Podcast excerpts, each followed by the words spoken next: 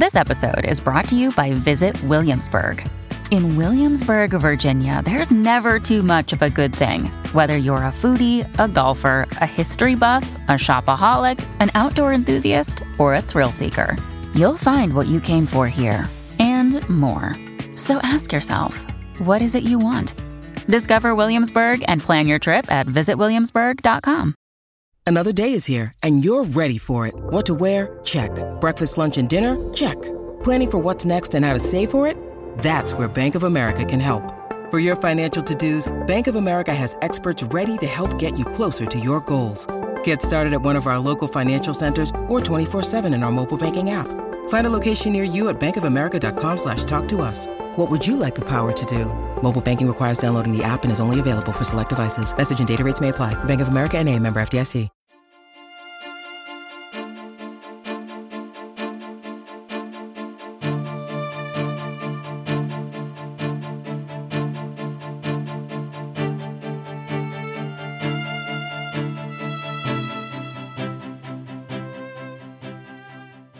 Welcome, everyone, to the new 1001 Sherlock Holmes Stories podcast. Here you'll find a collection of Sherlock Holmes adventures as well as the best of Sir Arthur Conan Doyle's stories. Some from our archives at 1001 Classic Short Stories and 1001 Stories for the Road, and some newly produced, all here for your entertainment. Welcome back, everyone, to 1001 Sherlock Holmes Stories and the best of Sir Arthur Conan Doyle. And today, the best of Sir Arthur Conan Doyle with the mystery of Sasassa Valley. Do I know why Tom Donahue is called Lucky Tom? Yes, I do. And that's more than one in ten of those who call him so can say.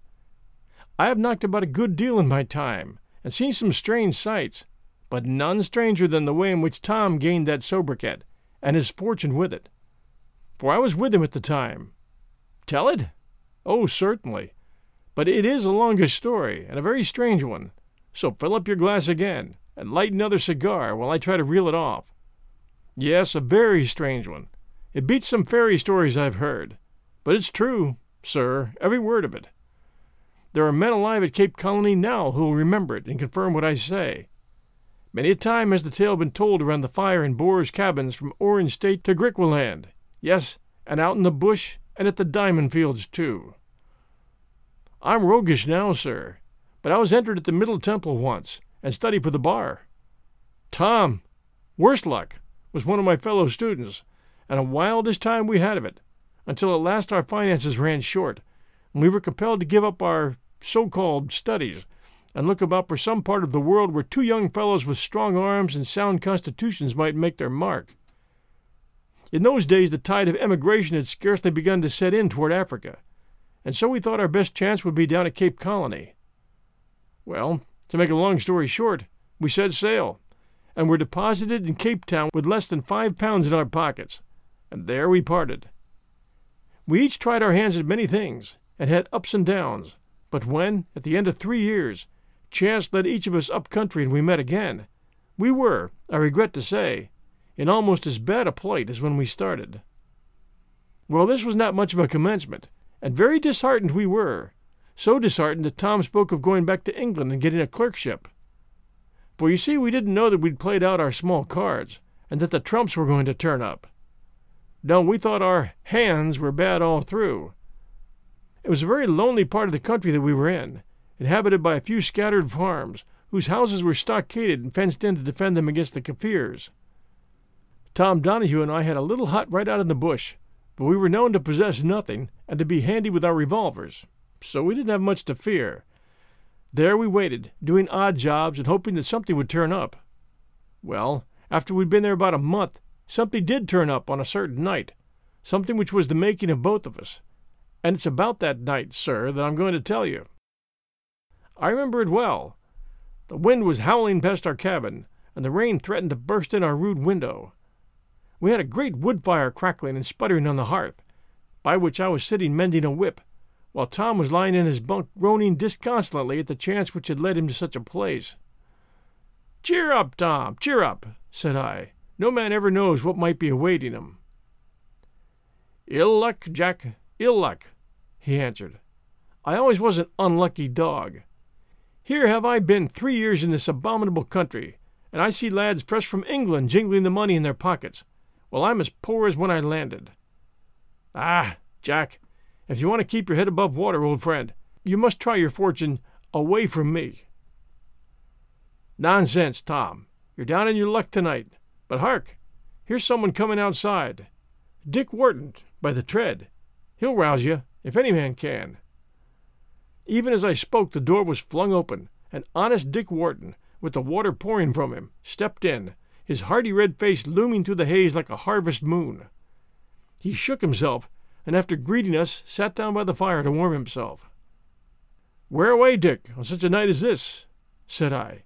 You'll find the rheumatism a worse foe than the Kaffirs, unless you keep more regular hours. Dick was looking unusually serious, almost frightened, one would say, if one did not know the man. I had to go, he replied. Had to go. One of Madison's cattle was seen straying down Sasassa Valley, and of course none of our blacks would go down that valley at night, and if we had waited till morning, the brute would have been in Kaffir land. Why wouldn't they go down Sasassa Valley at night? asked Tom. Kaffirs, I suppose, said I. Ghosts, said Dick, and we both laughed. I suppose they didn't give such a matter of fact fellow as you a sight of their charms, said Tom from the bunk. Yes, said Dick, seriously. Yes. I saw what the blacks are talking about, and I promise you, lads, I don't ever want to see it again. Tom sat up in his bed. Nonsense, Dick. You're joking, man. Come, tell us all about it. The legend first, and your own experience afterward. Pass him over the bottle, Jack. Well, as to the legend, began Dick, it seems that the blacks have had it handed down to them that Sasassa Valley is haunted by a frightful fiend. Hunters and wanderers passing down the defile have seen its glowing eyes under the shadows of the cliff, and the story goes that whoever has chanced to encounter that baleful glare has had his afterlife blighted by the malignant power of this creature. Whether that be true or not, continued Dick ruefully, I may have an opportunity of judging for myself. Well, go on, Dick, go on, cried Tom. Let's hear about what you saw. Well, I was groping down the valley, looking for that cow of Madison's, and I had, I suppose, got halfway down, where a black craggy cliff juts into the ravine on the right, when I halted to have a pull at my flask. I had my eye fixed at the time upon the projecting cliff I've mentioned, and noticed nothing unusual about it. I then put up my flask and took a step or two forward, when in a moment there burst, apparently from the base of the rock, about eight feet from the ground and a hundred yards from me, a strange, lurid glare, flickering and oscillating, gradually dying away and then reappearing again. No, no, I've seen many a glowworm and a firefly. Nothing of that sort. There it was, burning away, and I suppose I gazed at it, trembling in every limb now, for fully ten minutes. Then I took a step forward, when instantly it vanished, vanished like a candle blown out. I stepped back again, but it was some time before I could find the exact spot and position from which it was visible. At last, there it was, the weird reddish light, flickering away as before. Then I screwed up my courage and made for the rock, but the ground was so uneven that it was impossible to steer straight, and though I walked along the whole base of the cliff, I couldn't see anything. Then I made tracks for home, and I can tell you, boys, that until you remarked it, I never knew it was raining the whole way along. But hello, what's the matter with Tom? What indeed? Tom was now sitting with his legs over the side of the bunk, and his whole face betraying excitement so intense as to be almost painful. The fiend would have two eyes. How many lights did you see, Dick? Speak out. Only one. Hurrah! cried Tom. That's better. Whereupon he kicked the blankets into the middle of the room and began pacing up and down with long, feverish strides. Suddenly he stopped opposite Dick and laid his hand upon his shoulder. I say, Dick, can we get into Sasassa Valley before sunrise? Scarcely, said Dick. Well, look here. We're old friends, Dick Wharton, you and I. Now don't you tell any other man what you have told us for a week. You'll promise that, won't you? I could see by the look on Dick's face as he acquiesced that he considered poor Tom to be mad, and indeed I was myself completely mystified by his conduct. I had, however, seen so many proofs of my friend's good sense and quickness of apprehension that I thought it quite possible that Wharton's story had, had had a meaning in his eyes which I was too obtuse to take in. All night Tom Donahue was greatly excited, and when Wharton left, he begged him to remember his promise, and also elicited from him a description of the exact spot at which he had seen the apparition, as well as the hour at which it appeared. After his departure, which must have been about four in the morning, I turned into my bunk and watched Tom sitting by the fire splicing two sticks together until I fell asleep. I suppose I must have slept about two hours, but when I awoke Tom was still sitting working away in almost the same position. He had fixed the one stick across the top of the other so as to form a rough T, and was now busy in fitting a smaller stick into the angle between them, by manipulating which the cross one could either be cocked up or depressed to any extent. He had cut notches, too, in the perpendicular stick, so that by the aid of the small prop, the cross one could be kept in any position for an indefinite time. Look here, Jack, he cried, when he saw that I was awake. Come and give me your opinion. Suppose I put this cross stick pointing straight at a thing, and arranged this small one so as to keep it so, and left it. I could find that thing again if I wanted it. Don't you think I could, Jack? Don't you think so? He continued, nervously, clutching me by the arm. Well, I answered. It would depend on how far off the thing was, and how accurately it was pointed. If it were any distance, I'd cut sights on your cross stick, then a string tied to the end of it, and held in a plumb line forward, would lend you pretty near what you wanted. But surely, Tom, you don't intend to localize the ghost in that way. You'll see tonight, old friend, you'll see tonight. I'll carry this to the Sasassa Valley. You get the loan of Madison's crowbar and come with me. But mind, don't tell anyone where we're going, or what you want it for. All day Tom was walking up and down the room, or working hard at the apparatus. His eyes were glistening, his cheeks hectic, and he had all the symptoms of high fever. Heaven grant that Dick's diagnosis be not correct, I thought, as I returned with the crowbar, and yet, as evening drew near, I found myself imperceptibly sharing the excitement. We'll return with our story right after these sponsor messages. Discover why critics are calling Kingdom of the Planet of the Apes the best film of the franchise. What a wonderful day! It's a jaw dropping spectacle that demands to be seen on the biggest screen possible. I need to go. Hang on. It is our time. Kingdom of the Planet of the Apes. Now playing only in theaters. Rated PG 13. Some material may be inappropriate for children under 13. When you need mealtime inspiration, it's worth shopping Kroger, where you'll find over 30,000 mouthwatering choices that excite your inner foodie. And no matter what tasty choice you make, you'll enjoy our everyday low prices, plus extra ways to save, like digital coupons worth over $600 each week. You can also save up to $1 off per gallon at the pump with fuel points. More savings and more inspiring flavors make shopping Kroger worth it every time. Kroger, fresh for everyone. Fuel restrictions apply. And now back to The Mystery of Sasassa Valley by Sir Arthur Conan Doyle. About six o'clock, Tom sprang to his feet and seized his sticks. I can't stand it any longer, Jack, he cried. Up with your crowbar, and hey for Sasassa Valley. Tonight's work, my lad, will either make us or mar us. Take your six shooter in case we meet the Kaffirs. I daren't take mine, Jack, he continued, putting his hands upon my shoulders. I daren't take mine for if my ill luck sticks to me tonight, I don't know what I might not do with it. Well, having filled our pockets with provisions, we set out, and as we took our wearisome way toward the Sasassa Valley, I frequently attempted to elicit from my companion some clue as to his intentions. But his only answer was, Come on, Jack, hurry. Who knows how many have heard of Wharton's adventure by this time? Let us hurry on, or we may not be the first in the field. Well, sir, we struggled on through the hills for a matter of ten miles, till at last, after descending a crag, we saw opening out in front of us a ravine so somber and dark that it might have been the gate of Hades itself. Cliffs many hundred feet shut in on every side the gloomy boulder studded passage which led through the haunted defile into Kaffir land. The moon, rising above the crags, threw into strong relief the rough, irregular pinnacles of rock by which they were topped, while all below was as dark as Erebus. The Sasassa Valley? said I. Yes, said Tom. I looked at him. He was calm now. The flush and feverishness had, had passed away. His actions were deliberate and slow.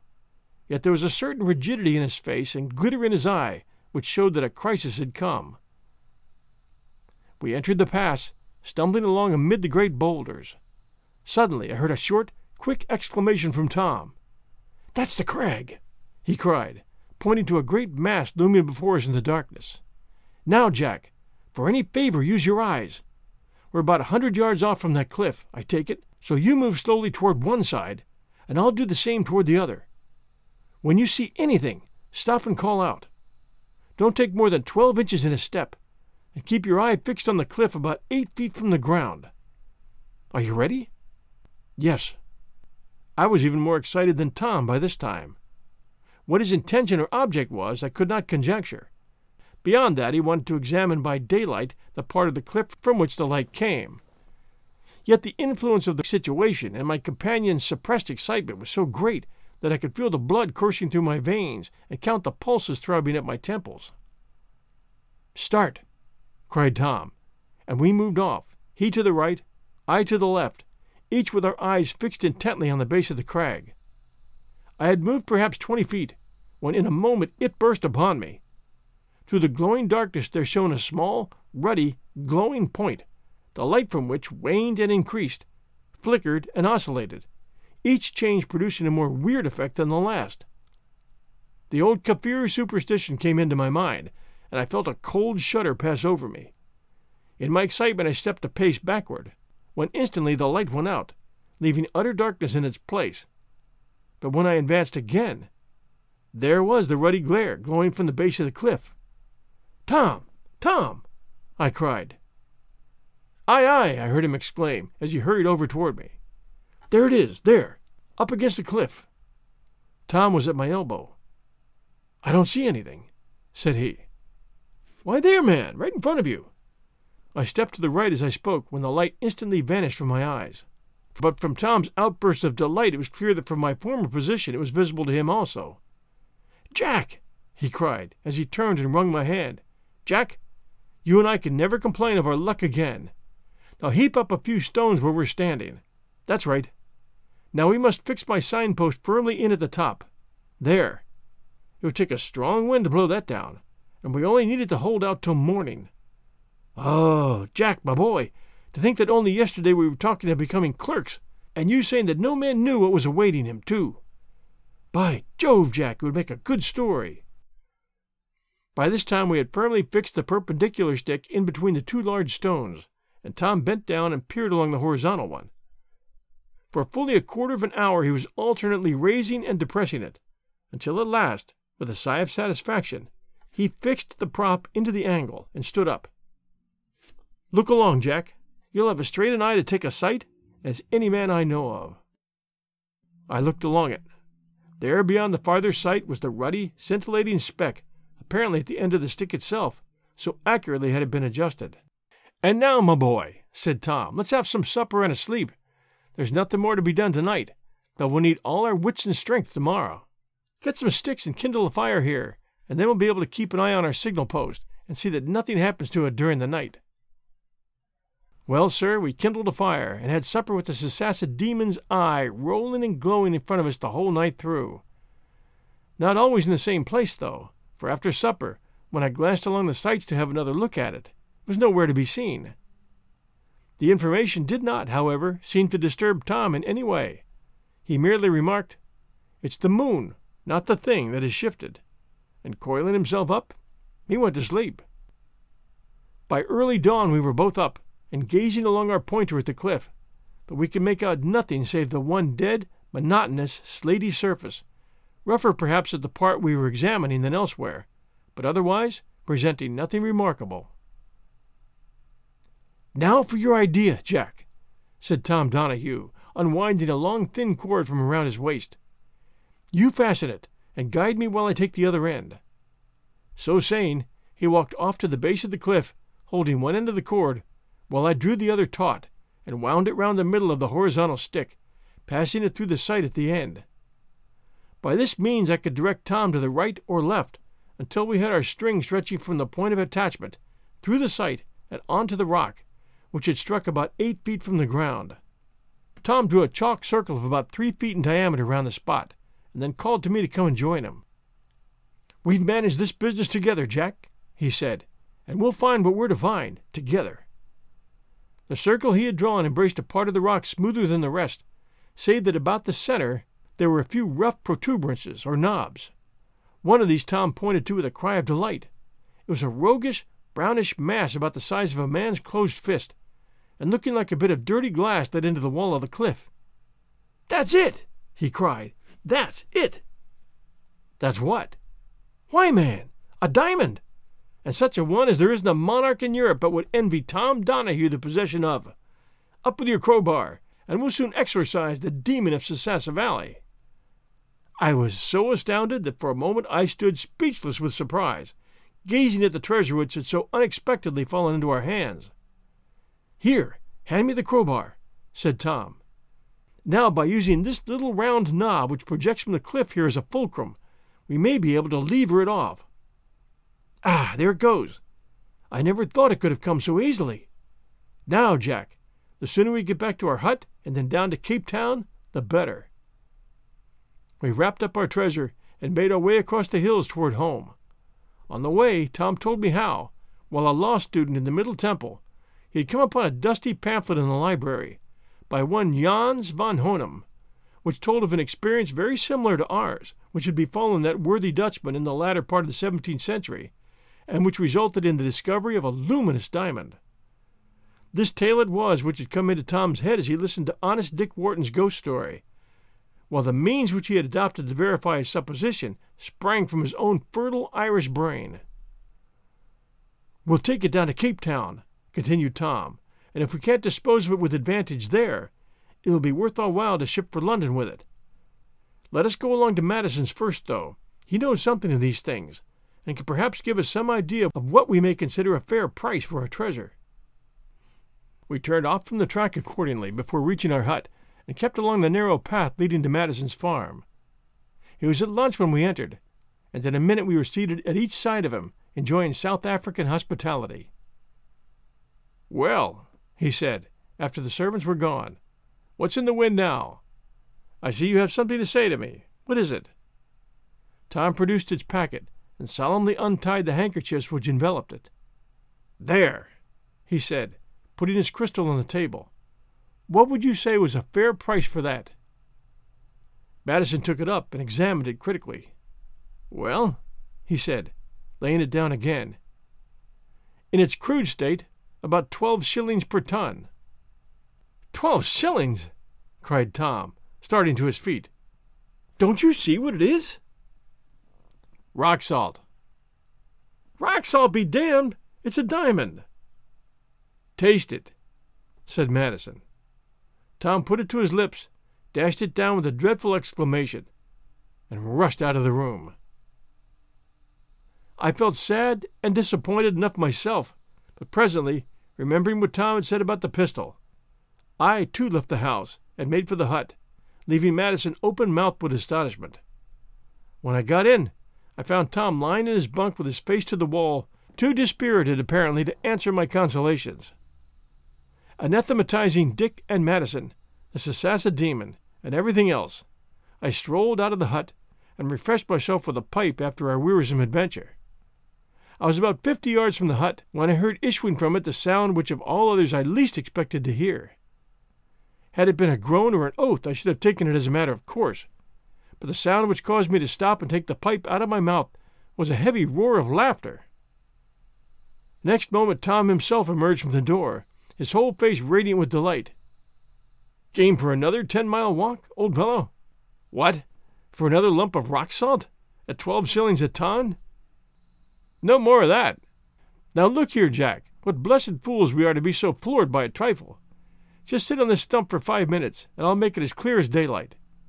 You've seen many a lump of rock salt stuck in a crag, and so have I, though we did make such a mull of this one. Now, Jack, did any of the pieces you've ever seen shine in the darkness brighter than a firefly? Well, no, I can't say they ever did. I'd venture to prophesy that if we waited until night, which we won't do, we would see that light still glimmering among the rocks. Therefore, Jack, when we took away this worthless salt, we took the wrong crystal. It's no very strange thing in these hills that a piece of rock salt should be lying within a foot of a diamond. It caught our eyes, and we were excited, and so we made fools of ourselves, and left the real stone behind. Depend upon it, Jack, the Sasassa gem is lying within that magic circle of chalk upon the face of yonder cliff.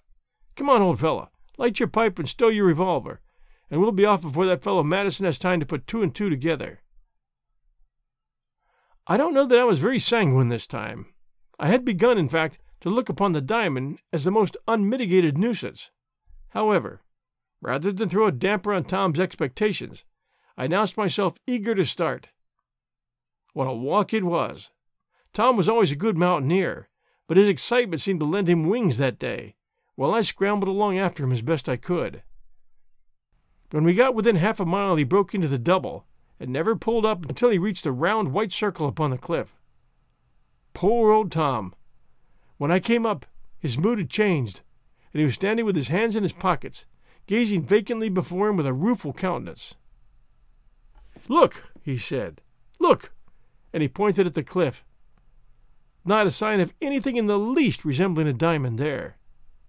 The circle included nothing but a flat slate colored stone with one large hole, where we had extracted the rock salt, and one or two smaller depressions, but no sign of any gem. I've been over every inch of it, said poor Tom. It's not there. Someone has been here and noticed the chalk and taken it. Come home, Jack. I feel sick and tired. Oh, had any man ever luck like mine! I turned to go, but took one last look at the cliff first. Tom was already ten paces off. Hey! I cried. Don't you see any change in that circle since yesterday? What do you mean? said Tom. Don't you miss a thing that was there before? The rock salt? said Tom. No, but the little round knob that we used for a fulcrum. I suppose we must have wrenched it off in using the lever. Let's have a look at what it's made of. Accordingly, at the foot of the cliff, we searched about among the loose stones. Here you are, Jack. We've done it at last. We're made men. I turned round, and there was Tom, radiant with delight, and with a little corner of black rock in his hand. At first sight, it seemed to be merely a chip from the cliff, but near the base there was projecting from it an object which Tom was now exultingly pointing out. It looked at first something like a glass eye, but there was a depth and brilliancy about it such as glass never exhibited. There was no mistake this time. We had certainly got possession of a jewel of great value, and with light hearts we turned from the valley, bearing away with us the fiend which had so long reigned there. Well, there you go. I've spun my story out too long, and tired you perhaps. You see, when I get talking to those rough old days, I kind of see the little cabin again, and the brook beside it, and the bush around, and seem to hear Tom's honest voice once more. There's little for me to say now. We've prospered on the gem. Tom Donahue, as you know, has set up here, and is well known about the town. I've done well, farming and ostrich raising in Africa. We set old Dick Wharton up in business, and he is one of our nearest neighbors. If you should ever be coming up our way, sir, You'll not forget to ask for Jack Turnbull. Jack Turnbull of Sasassa Farm. Thanks for joining us for this great short story from Sir Arthur Conan Doyle, The Mystery of Sasassa Valley. Join us again soon at 1001 Sherlock Holmes Stories and the best of Sir Arthur Conan Doyle. Until next time, everyone, stay safe, and we'll be back soon.